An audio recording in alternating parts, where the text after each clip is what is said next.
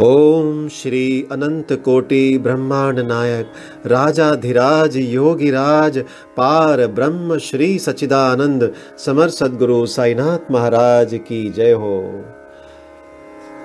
प्रिय भक्तों, आज श्री साई सचरित्र का अध्याय तेईस का पठन होगा।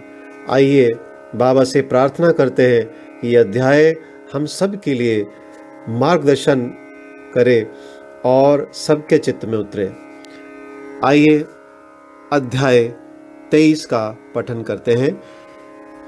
योग और प्याज, श्यामा की सर्वदंश से मुक्ति, विशुचिका यानी हैजा, निवारणार्थ, नियमों का उल्लंघन, गुरु भक्ति की कठिन परीक्षा, प्रस्तावना, वस्तुतः मनुष्य त्रिगुणमय, यानी तीन गुण अर्थात सत्व रज तम है।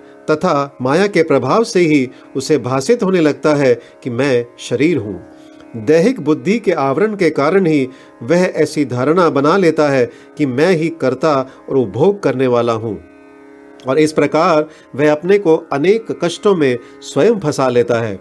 फिर उसे, उससे छुटकारे का कोई मार्ग नहीं सूझता। मुक्ति का एकमात्र उपाय है गुरु के श्री चरणों में अटल प्रेम और भक्ति। सबसे महान अभिनयकर्ता भगवान साई ने भक्तों को पूर्ण आनंद पहुंचाकर उन्हें निज स्वरूप में परिवर्तित कर लिया है। उपयुक्त कारणों से हम साईं बाबा को ईश्वर का ही अवतार मानते हैं, परंतु वे सदा यही कहा करते थे कि मैं तो ईश्वर का दास हूँ अवतार होते हुए भी मनुष्य को किस प्रकार आचरण करना चाहिए तथा अपने वर्ण के कर्तव्यों को किस प्रकार निभाना चाहिए, इसका उदाहरण उन्होंने लोगों के समक्ष प्रस्तुत किया, जो सब जड़ और चेतन पदार्थों में ईश्वर के दर्शन करता हो, उसको विनयशीलता ही उपयुक्त थी। उन्होंने किसी की उपेक्षा या अनादर नहीं किया। वे सब प्राणियों में भगवत दर्शन करते थे उन्होंने यह कभी नहीं कहा कि मैं अनल हक, यानी सोहम हूँ। वे सदा यही कहते थे कि मैं तो याद हक, दासोहम हूँ। अल्लाह मालिक सदा उनके होठों पर था। हम अन्य संतों से परिचित नहीं और ना हमें ज्ञात है कि वे किस प्रकार आचरण किया करते हैं अथवा उनकी दिनचर्या इत्यादि क्या है।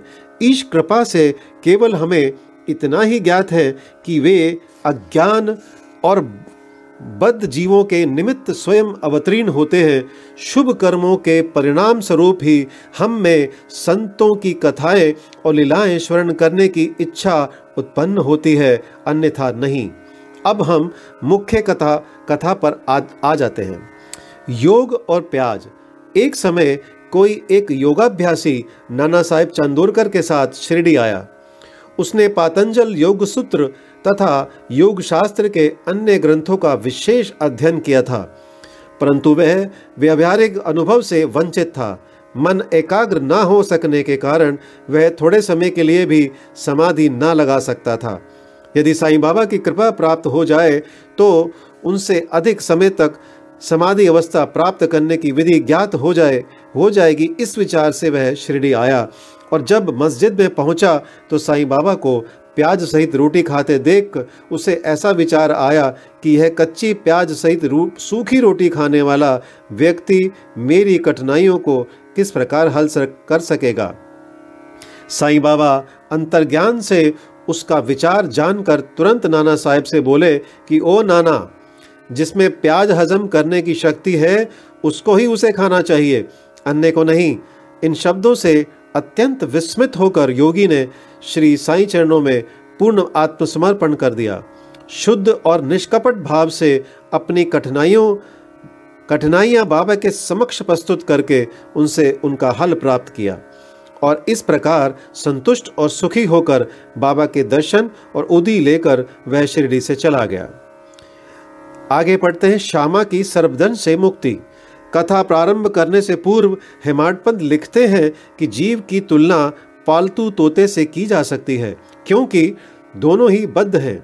एक शरीर में तो दूसरा पिंजड़े में। दोनों ही अपनी बद्धा अवस्था को श्रेष्ठ कर समझते हैं, परंतु यदि हरि कृपा से उन्हें कोई उत्तम गुरु मिल जाए और वह उनके ज्ञान चक्षु खोलकर उन्हें बंधन मुक्त कर दे तो उनकी चेतना का स्तर उच्च हो जाता है, जिसकी तुलना में पूर्व संकीर्ण स्थिति सर्वदा तुच्छ ही थी।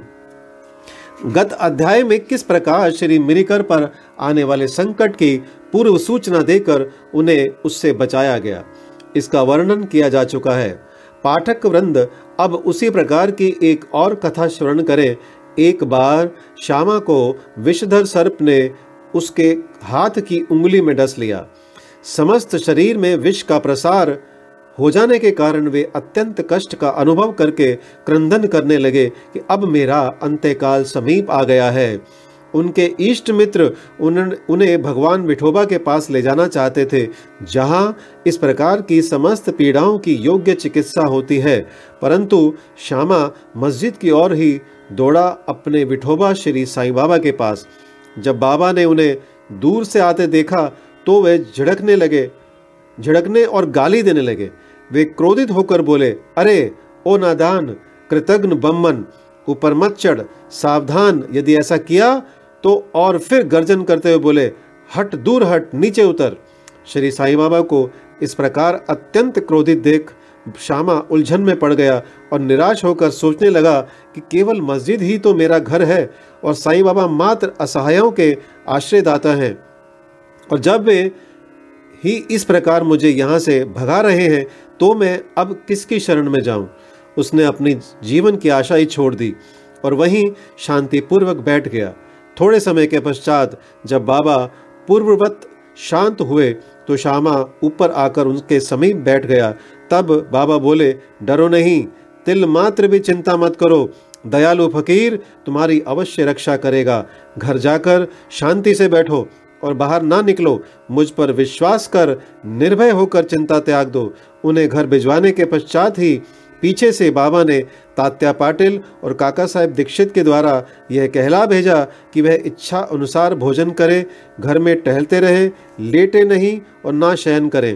कहने की आवश्यकता नहीं है कि आदेशों का अक्षरंश पालन किया गया और थोड़े समय में ही वे पूर्ण स्वस्थ हो गए।